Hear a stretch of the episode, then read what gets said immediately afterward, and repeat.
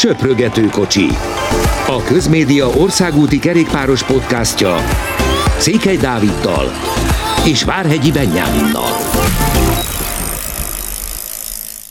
Sok szeretettel köszöntünk mindenkit a legújabb podcastünkben, egy eseménydús hétvégén, és főleg vasárnapon vagyunk túl, nem is tudom, hogy hol kezdjük, főleg úgy, hogy még amellett, hogy a Flandriáról, valamint a Giroról beszélünk, egy kicsit kell a Vueltáról is, hiszen az pedig holnap kezdődik, úgyhogy igazán sűrű időszakot él az országúti kerékpársport. Kezdjük szerintem a Flandriával, mert ez egy ilyen egynapos verseny volt, végtelenül izgalmas volt, és a végén egy óriási csatát láttunk. Sokan azt mondják, hogy a, a sportág Roger Federer, Rafael Nadal párharcának első igazán nagy klasszikusát. Mennyire értezte ezzel egyet? Még ez is előfordulhat, üdvözlöm a hallgatókat. Mindenhol erről lehetett olvasni a verseny előtt is, hogy a múlt heti Gentve után, vagyis most már nem múlt heti, de nagyjából 8 nappal ezelőtti, és, és hát be is jött, amit ugye nagyjából mindenki, mindenki kívánt valahol, még akkor is, hogyha nem szurkolója ennek a két versenyzőnek, hogy utolsó 30 km vagy 20 és Van Der Poel Fanart egymás ellen és, és sprint. ugye nyilván talán még jobb lett volna, hogy Halafilip is ott tud maradni, amire majd azt hiszem hamarosan ki is térünk Sőt, kicsit. kezdhetjük is ezzel, mert mindenkit ez Tehát foglalkoztat a... a leginkább. Ki volt a hibás ebben a helyzetben? Szerintem senki. Tehát ugye azért láttunk talán épp a múlt hét, múlt hét szerdán talán a Giron egy olyat, amikor Viviani ütött el egy motoros. Na most ott ugye az egyértelműen a motoros hibája volt. Nyilván a Quickstepnél azt mondják, hogy persze a motoros mit keresett ott, mert nem tudom. Fanárt azt mondta, hogy annyi, annyi történt ott elől, hogy a, hogy a motoros már túl nagy volt a különbség, tehát elérte a plusz 20 másodpercet, és a motorosok vissza akartak menni, ezért lehúzódtak oldalra, hogy elengedjék a versenyzőket. Fanart viszont azt mondta, hogy ezt tudtam, erről beszélt a motorossal, viszont még ki akarta használni a szélárnyékot, ameddig lehet. És amikor hárman mennek, akkor hogy az első az el tudja kerülni, látszott, hogy egyébként, hogy Van der Poel is meglepődik már, hogy, hogy mit csinál ott az a motoros. Alaphilipp meg pont olyan mozdulat volt, mint aki előtte rádiózott talán, tehát inkább úgy tűnt, és utána rakta vissza pont a kezét, és, és nem vette észre, és gyakorlatilag belerepült. Én most azt mondanám, hogy, hogy, hogy nem hibás itt a motoros. Alaphilipp is talán egy picit figyelmetlen volt, de 5 órája ment akkor a verseny, tehát például a harmadik helyen végző Christopher azt mondta, hogy ilyen benne van, hogy valaki kicsit figyelmetlen, valamennyit veszít a koncentrációjából. Tehát ez egy, ez egy leginkább egy bal, bal szerencsés szituáció volt szerintem zárójeles megjegyzés, hogy Krisztofnak ez a harmadik helye is hihetetlenül nagy teljesítmény, hiszen elképesztő, hogy milyen sűrűn tud ennyire előzárni ezen a versenyen, ami nagyon-nagyon nehéz, sőt, talán a, a Ruba mellett a legnehezebb egy napos, bár lehet, hogy a Milano Sanremo is az a néha 5-6 fokban még gyakorlatilag a térben tekerve. Amit én a franciáknál olvastam, az két dolog. Egyrészt persze hibáztatnak mindenkit, akit csak lehet. Ők azt mondják, hogy nem is a, azzal a motorossal volt probléma, amelyikbe belement gyakorlatilag Alaphilipp, hanem, hanem az előtte haladó simánós ilyen neutrál motorban, mert ugye nem, nem autó ment velük, hanem egy ilyen neutrál motoros, ha bárkinek defektje van, akkor azonnal tudjon adni legalább egy kereket, hogy valahogyan tudjon segíteni, és, és annak a motorosnak nem teljesen értik a, a mozgását, hogy ez, ez miért történt, de azért a végén harmadiknak csak megjegyzik ők is, hogy talán nem kellett volna akkor úgy telefonon, túlzást, rádión beszólni a, a, a kocsiba, mert hogy valószínűsíthetően az, az a pillanat, az a fél másodperces koncentráció kiesés, ami okozta azt, hogy Alain Filip már nem tudta, mert azért ő is egy nagyon-nagyon jó kerékpárkezelő, tehát alapesetben egy ilyet meg kellene oldani, hogyha nincsen. De itt most erről nem volt szó, és, és ez volt gyakorlatilag ennek az eléggé végzetes balesetnek a, az oka, tehát azért ők is elismerik, még a franciák is, hogy itt, itt valóban volt ilyen. Ez felveti azt a kérdést, hogy kell-e egyáltalán rádiós összeköttetés. Én azt mondom, hogy kell, mert ha bármilyen olyan szituáció van, akkor jó, hogyha tudnak a fülére szólni. Az, hogy vissza tudnak -e szólni a versenyzők, az már egy másik kérdés, hogy az, az mennyire szerencsés, de ez most egy ilyen helyzet. De, de itt ezt most azért talán Filip is elrontotta, késztörés lett a vége, úgyhogy most egy ideig biztosan nem versenyez. Igen, ez a rádió kérdés érdekes, mert vannak versenyek, mint például a világbajnokság, ahol, ahol nem lehet rádiót használni, tehát itt az egynaposokon egyébként azért, azért szükséges szerintem, mert, mert ez is nagyon fontos csapatra van építve. Tehát ez tegnap is látszott, amit a Quickstep csinált, mikor Alaphilipp még versenyben volt és támadott, tehát gyakorlatilag blokkolta a mezőny további részét, és, és szerintem ilyen helyzetekben fontos.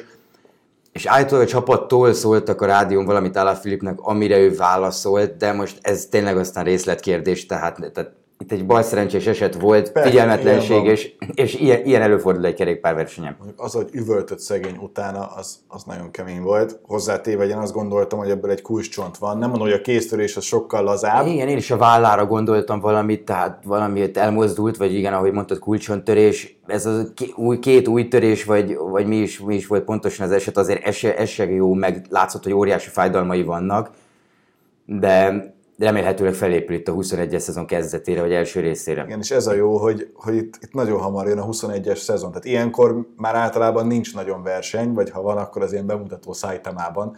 De, a, de, de, de, most arról beszélünk, hogy ugye még van is verseny, hiszen a Vuelta csak ezen a héten kezdődik, és, és aztán utána itt a március, amikor már megint jönnek a nagyon komoly versenyek, a Flandrián ki is írták, hogy nagyon jó, mert csak 167 nap, és újra kezdődik. Tehát, hogy Igen, gyakorlatilag fél év, tehát ez, ez, ez tökéletes így, és remélhetőleg nézők előtt, mert lehet, hogy amiatt, de én kicsit úgy éreztem ezen a Flandrián, hogy valami, nekem hiányzott ebből a versenyből, így az elmúlt évekhez képest, tehát nem mondom, hogy nem volt izgalmas, mert így látva az utolsó sprintet a végén, ami tényleg centimétereken múlt, nagyon izgalmas volt, de így az előtte levő rész azért, és nem az első két órára gondolok, mert az mindig ilyesmi, hanem ott az, a dombokon, kisebb, kisebb kis falakon, ott, ott, azért, ott azért én többre számítottam egy picit. Hát az az első két óra, az nem. De azt még nem nagyon szokták közvetíteni. Tehát abban pont az az érdekes, hogy általában amikor megérkezel az igazi részre, mert a mezőny érkezik meg, onnantól szokták közvetíteni.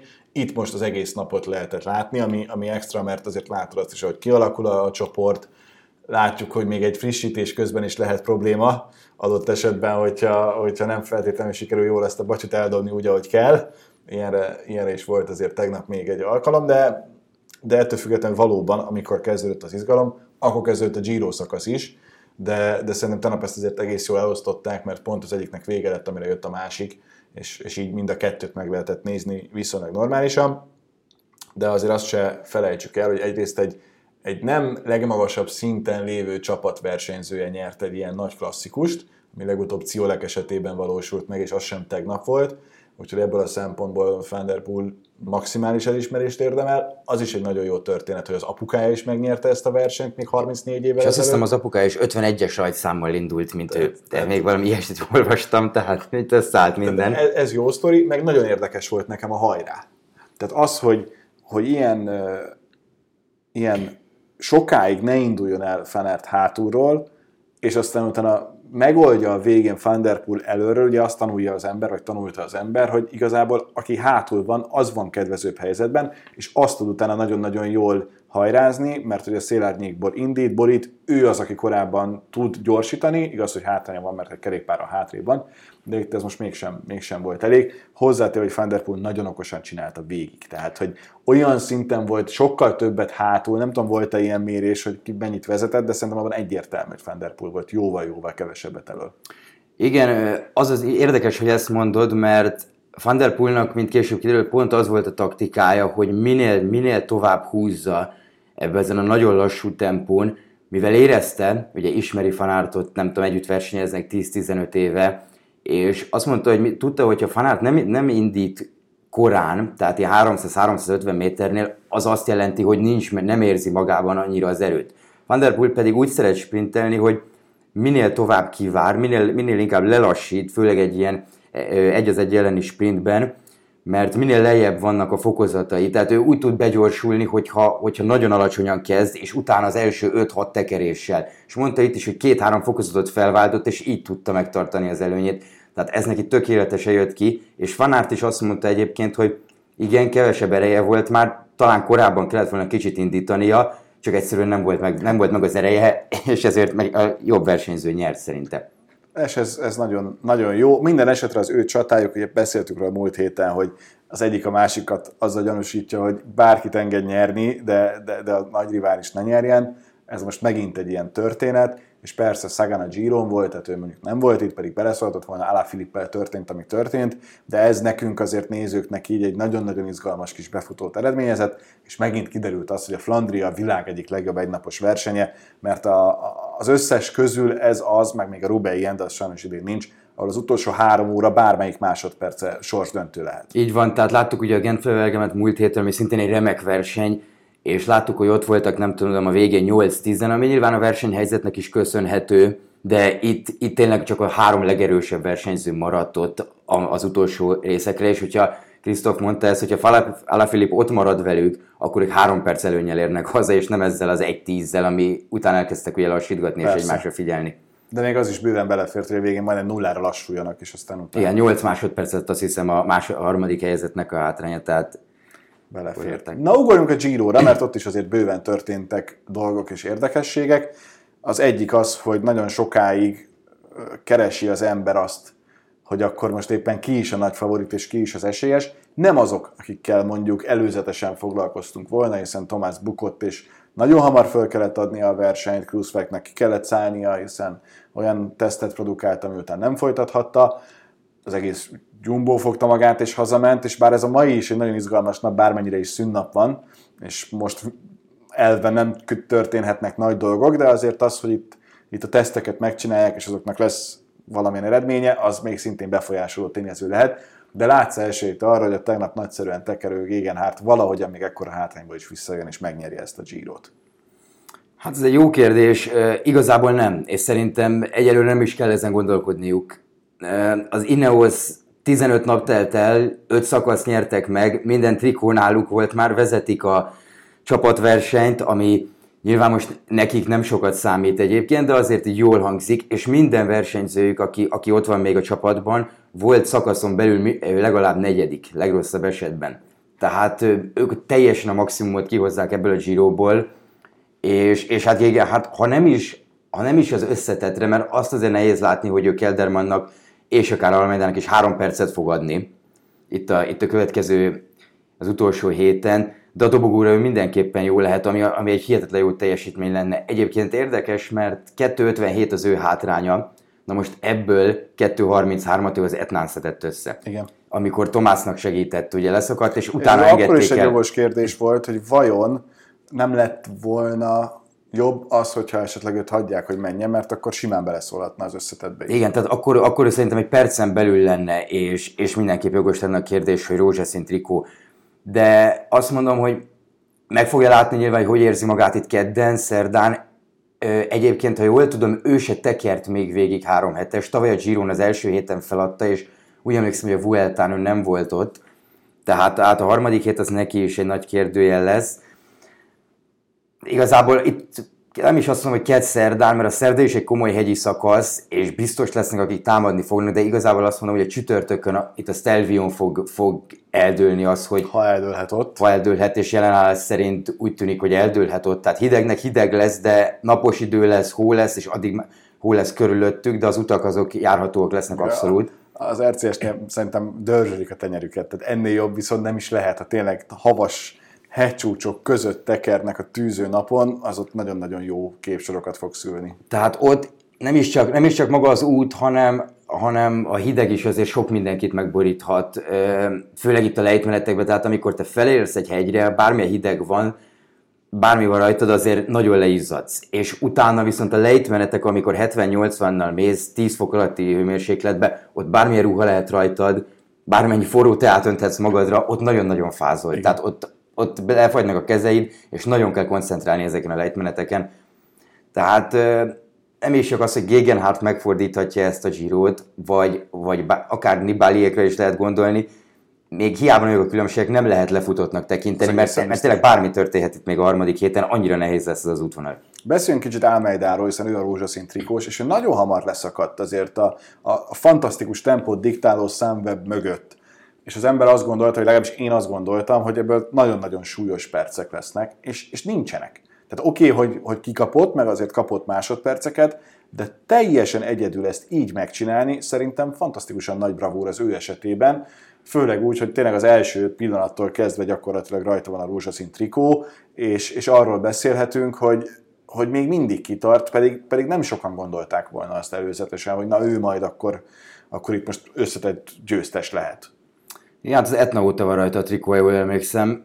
De hát a tegnapi ez óriási, óriási küzdőszelemről tett tanúbizonyságot ő. Tehát tényleg itt egyedül ment végig, itt az utolsó 8-9 kilométernél egy, egy, teljesen egyedül tekert. Látta ugyan maga előtt a, ugye a két számvebest és, és Gegenhardtot, de az, hogy ezt így megcsinálja, és ennyire jól limitálta, tényleg 40 másodpercet kapott, tehát gyakorlatilag amit itt a két időfutamon adott ő Keldermannak, azt kapta vissza egyébként most. Tehát az, hogy megtarthatja arra, arra talán őt, őt jó idézni. Ő azt mondta tegnap, hogy szinte lehetetlen, hogy ő ezt a rózsaszín trikót megtartsa Milánóig, de, de mindent meg fog tenni érte, ami egyébként látszott is. És szerintem itt, itt a következő két nap egyébként neki még jó lehet. Tehát én azt gondolom, hogy és bőven van arra esély, hogy a csütörtökig megtartsa ezt a trikót. Pénteken egyébként ugye egy sprint szakasz van, szombaton pedig szintén egy hegyi szakasz, tehát az pedig már mindenki számára necces, hogyha, hogyha szombat reggel rajta van még a trikó, Persze. mert akkor már tényleg mindent kifogadni magából azért, hogy megtartsa. Tehát azt gondolom, hogy a Sunweb esetében ezt minél gyorsabban meg kell szerezni ezt, ezt a trikót, és látszik, hogy megvan a csapatuk, hogy ezt meg tudják védeni adott esetben. Tegyük hozzá, hogy Kelderman sem az a versenyző, akinek olyan hatalmas rutinja lenne győzelmek terén, és most mégis azt lehet mondani, hogy ha most kéne fogadni valakire, akkor Keldermára tenne az ember, mert, mert neki van meg az a csapat, amelyik rengeteget segített, tehát szanaszét szedték most is a mezőnyt, tehát nagyon-nagyon kevesen kezdték már el egyszerre az utolsó hegyet is, és, és Kelderman is úgy tűnik, hogy most ezt, ezt adott esetben megnyerheti, 29 évesen, tehát hogy azért ő már az idősebbek közé tartozik, még akkor is, hogy a kerékpársorportban a 29 év az, az nem kor, de, de nem az, mint amit mondjuk a Fanert, Van der Poel féle generáció, hogy ott azért jóval korábban tűntek fel, és akkor még Pogácsáról nem is beszéltem. Há, igen, meg ugye ide Almeida is, Gegenhardt is, ő, ő mondjuk már 25, de ők is ide tartoznak, Bernal, Evenepoel, tehát, tehát azért Kelderman már viszonylag, az, ahogy mondtad, az idősebb, vagy az inkább az érettebb kategória papíron, ugye egy Vuelta negyedik hely a legjobb teljesítménye, és ezért ő főleg Dumoulin segítője volt, de a fő probléma az volt, hogy mindig történt vele valami. Nem is feltétlenül az adott verseny, hanem előtte felkészülésen bukott, olyan versenyen bukott, ami már közel volt egy, egy fontos három heteshez. Most viszont tökéletesen sikerült elvileg neki minden, és ez látszik is, mert, mert abszolút úgy tűnik, tehát mondhatjuk, hogy ő a hegyeken a legerősebb, de nem kellett még neki ezt bizonyítania. Tehát az Etnán elindult, ott ugye a kamera az nem nagyon foglalkozott vele, arra emlékszünk, de de azon kívül hát tegnap nem kellett neki támadnia. Tehát az csapata szétszeret mindenkit. Ezt nem teljesen értettem ott azt a kommunikációt Gegenhardt megközte. Igen, arról én nem olvastam semmit, hogy, hogy ott mi volt, hogy ott megbeszélték, de nem hiszem. Tehát én arra emlékszem, hogy Gegenhardt elindul és így visszanéz. Tehát olyasmi volt, ez a jövő héten találkozunk újra. Tehát, igen, ilyen nagyjából ilyesmi volt.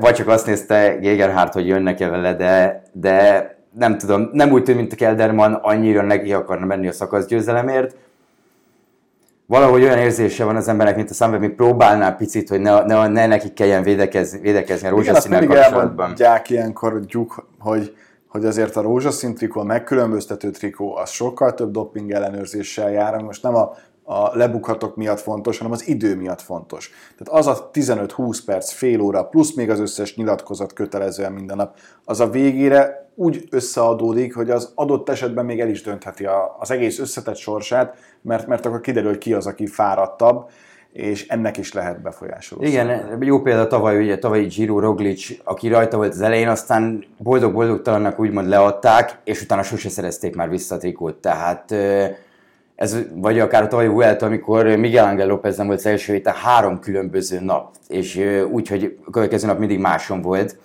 tehát ez nem biztos, hogy jó, főleg így nem, hogy a második hétvégén járunk. Bár ez az egy pihenőnap, amikor még így kevesebb a sajtótájékoztató, kevesebb, ez az így is lesz azért elég dolguk ma a versenyzőknek, de előbb-utóbb nyilván meg kell szerezniük, tehát ezt nem lehet úgy, úgy kalkulálni, hogy akkor majd mint Tadej Pogácsár, hogy akkor az utolsó Persze. pillanatban. Tehát ez, ez azért nem így működik. Egy mondat Walter Attiláról is, hiszen mégiscsak szurkolunk neki és szorítunk érte minden nap. Még mindig azt lehet mondani, hogy nagyon-nagyon jól teker és most jön az a hét, ahol már megfelelő hátrányjal adott esetben el is engedhetik. Így van, én biztos vagyok benne, hogy Attilának lesz egy olyan nap, amikor, amikor ő szökni fog. Az, hogy melyik az, az így nem nagyon lehet kitalálni szerintem. Tehát innen, innentől szerintem hogy mindegyik nap próbálkozni fog. A szerda lenne talán a legideálisabb, mert ott a, ott a Madonna di Gizájó az utolsó hegy, és az azért nem egy olyan nagyon meredek hegy és szerintem hogy biztos, hogy egy szökevénycsoport fog, fog hazaérni, de, de tényleg igazából minden napra megvan az esélye most már nagyjából a pénteket leszámítva, hogy ő szökjön, próbálkozzon, és, és tényleg ez a 21. hely pedig, pedig tényleg kimagasló. A CCC-ből egyébként rendre ő van már ott a kisebb és nagyobb hegyeken is ut- ö, utolsóként, vagy, hát- vagy hát úgymond elsőként, tehát ő a legjobb. Aki a legtovább bírja. Igen, ezeken a hegyi szakaszokon. És akkor egy kicsit még beszéljünk erről a IFS Waters-es történetről is, mert ez is hozzá tartozik az előző héthez. Amikor mi ezt hétfőn délelőtt fél tizenegykor fölvesszük, akkor nem tudjuk, hogy lesznek-e pozitív esetek a legújabb tesztek alapján, de ugye hétközben is volt most egy olyan teszt, ahol mindenkit megnéztek, és nulla pozitív eset jött ki, ami mindenképpen egy nagyon jó hír, de, de nekem az egy kicsit ilyen, nem tudom, színháznak tűnt, amit ott Waters előadott, hogy akkor úristen, itt most szerintünk két hét után abba kéne hagyni az egész versenyt, mert igazából pont most jön az a része, ami igazán izgalmas és látványos lesz, de hát hála Istennek most úgy tűnik, hogy azért itt mindenki megnyugodott egy kicsit. Hát Én személy szerint kizártnak tartom, hogy ezt a versenyt le fogják fújni, tényleg ahhoz nagyon-nagyon sok pozitív eset kell. Tehát ha megnézzük, a túr első pihenőnapján is volt négy. Már a túr előtt volt, mert elkezdődött, már a akkor lottónál volt. pont tényleg, tehát uh, itt Tomás Zehentek kapcsolatba jutott eszembe, aki szintén ott nagyon előtte, majd utána bocsánatot kért, hogy ő nem, tudja, nem tudta pontosan a tényeket, meg hasonló dolgok. Kicsit ilyen túlfújtnak érzem, tehát az, hogy a Micheltonnál, Michelton visszalépett, oké, okay, teljesen érthető szerintem, mert Simon Yates pozitív volt, majd utána két nappal később a teszteken kiderült, hogy, hogy négy stábtag is. Ők megbeszélték az RCS sporttal. A Jumbo nem, nem szólt senkinek, tehát nagyjából az a helyzet úgy nézett ki, hogy Kruiswijk, mint esélyes kapitány pozitív, ezért gyakorlatilag nincs értelme itt maradnunk ezzel Persze. a csapattal, és ők nem mentek el a szakasz előtti aláírásra, és innen tudta meg mindenki, hogy egyébként ők Nincsenek. nem indulnak. Tehát ezért én mondjuk nyilván nem fogják, de, de egy komoly büntetéssel lehetne sújtani, mert mint Tour csapat kötelességük egyébként ott lenni a versenyen, és ilyet nem csinálhatnak, hogy egyszer csak így hazamennek. Persze. Tehát ez, ez, ez a dolog egyáltalán nem így működik. A holnapi teszteredményekkel pedig én nem vagyok, nem vagyok túlságosan pessimista, mert, mert szerintem lehet, hogy lesz pár, lehet, hogy lesz pár stábtag, de, de olyan mennyiség biztosan nem lesz szerintem, hogy, hogy abba kelljen hagyni ezt a versenyt. legyen így. Amit pedig most kezdenek el, az a Vuelta egész pontosan holnap, és abból a szempontból a Vuelta egy nagyon különleges verseny, hogy itt most tényleg az első hat szakaszból öt az olyan, amilyet, amilyet gyakorlatilag még soha nem láttunk. Ugye ez azért is van, mert rövidebb lett, alapból nincs Hollandia, nincs Portugália, csak Spanyolországon belül maradnak, és bármennyire is azért itt most arról beszélünk, hogy Spanyolországban is jelentősen nő az esetszám, és vannak igazán súlyosan fertőzött részei is az országnak, amerre menne a Vuelta, azért elég egyértelműen úgy tűnik, hogy ezt az ASO mindenképpen meg akarja csinálni. Chris Froome talán fel is töltött egy videót arról, hogy őt például hogyan tesztelik, és hogy ez neki mennyire tetszik, hogy, hogy ekkora a szigor. Szóval én ettől nem félek. Beszünk az útvonalról kicsit, mert szerintem az, ami igazán különleges ebben a mostani Vueltában, hogy lehet, hogy nincsen 21 szakasz, csak 18, de az viszont pokoli, főleg az első fele. Így van, ez épp ma reggel olvastam, hogy, hogy ez a, gyakorlatilag a világháborúk vége óta levő három heteseknek a legkeményebb első hete. Tehát hat nap, két ilyen, ez a Hillinek kategorizált szakasz. Az, máshol már hegyes. ami nem olyan, mint a tavalyi ilyen jellegű szakaszok. Tehát tavaly nagyon sok volt a sík szakasz, ami tényleg sík volt, itt most kiszedtek gyakorlatilag minden ilyet, és ugye van három hegyi befutó már az első héten, köztük a türmálés rész, ugye vasárnap, amikor egyszer ugye elhagyják Spanyolországot Franciaországba, tehát azért Ezt az ASO az. ASO ezt, ezt megoldotta, éppen nekem is ez jutott eszembe, és, és az első hét ott gyakorlatilag aki szerintem ott megszerzi vasárnap, aki rajta lesz ott a piros trikó, az nem nagyon fogja, nagyon nehéz lesz róla leszedni. Mert a harmadik héten van egy időfutam, meg egy hegyi befutó, ami amúgy szintén kemény lesz, a második héten meg kettő pont a hétvégén. Tehát itt az első héten rengeteg minden fog eldőlni, itt olyan hátrányokat össze lehet szedni, aki nem formába érkezik oda, hogy ez hihetetlen. Hát ez valószínűleg két dolog miatt is van. Egyrészt azért, mert még az a két hét is számíthat, hogy hova tudnak hegyen fölmenni és hol nem. A másik pedig az, hogy ha esetleg eldurvul a helyzet, akkor is lesz egy olyan eredményünk, hogy én azt mondom, és ez lehet, hogy furcsa, hogy a Vuelta két hét után ad egy olyan eredményt, hogy azt mondhatjuk, hogy na, az egy Vuelta győzelem. A Giro-nál a mostani két hét után nem biztos, hogy ezt mondanám, sőt. Igen, ez jó, jó téma egyébként, mert a Gironál én is így vagyok vele, meg alapból egy három hetesnél, szóval itt a, Legyen harma, itt a harmadik hét legyen, tehát legyen három hét, mert nagyon sokszor az számít, hogy nem az legyek, hogy két hétig milyen erős vagy, hanem, hanem hogy a harmadik hetet te hogy bírod. És legyenek bármilyenek a szakaszok egyébként. Itt a Vueltánál egyébként tényleg kicsit más a helyzet, mert, mert itt az első, tehát az első két héten megcsinálják az első hetet, ami nagyon durva szakaszokkal, a másik hét pedig az Anglirúval ér véget, ami Spanyolország sőt, hanem Európa egyik Legendás. legkeményebb hegye. Mhm. Igen. De ha, ha ott van vége, akkor is el tudom fogadni, hogy az, aki ott a legjobb, az, az valóban megnyerte a Vueltát. Na de ki fogja megnyerni a Vueltát? Mert ugye ez is egy eléggé jelentős és jogos kérdés, abból a szempontból kifolyólag, hogy, hogy azért itt tényleg a, a az Ineosnak mindenképpen kell az, hogy egy, egy Froome vagy Carapaz odaérjen. Nem tudom neked most megmondani, én személy szerint, hogy ki lesz erősebb. Ha nagyon kéne fogadni, én Carapazt mondanám. Én is inkább őt nagyon-nagyon nem érzem, nem, nem, nagyon nehezen tudom elképzelni így az elmúlt egy évet látva, hogy Chris Froome Annyira oda jöjjön egy ilyen versenyre, és azt a Jumbo vonatot, ami gyakorlatilag majd hogy nem ugyanaz, ami a Tour de France-on volt, Roglic, Dumoulin, Kusz, Hessing, Bennett, ezt ők így, ezt ő így meg tudná egyszerűen verni. Ezt még Carapazról is nehezen tudom elképzelni, de, de Froome-ról még azt is, hogy egyáltalán ott legyen a, a nagy hegyeken, a komoly, komoly részeken az, az esély, többi esélyessel, mert semmi, semmi erre utaló jelet nem mutatott. Látjuk megint Roglicot, a csalódást keltő túr, nem tudom, hogy hát mondhatjuk szerintem, hogy csalódást e- eredményező túrt követően. Nem tudom, hogy lehet-e bírni ilyen kis pihenővel még egy ilyen versenyt. És, és ugye Roglic végigment utána a világbajnokságon, utána volt, volt az Andrének benne a klasszikusokon, tehát nagyon-nagyon nehéz az, hogy és azóta eltett, nem tudom, két hét, amit nem versenyzett, vagy két és fél. Tehát érdekes lesz. Dumoulin is ugye ott van, de ő is ugye ugyanezt a programot csinálta meg.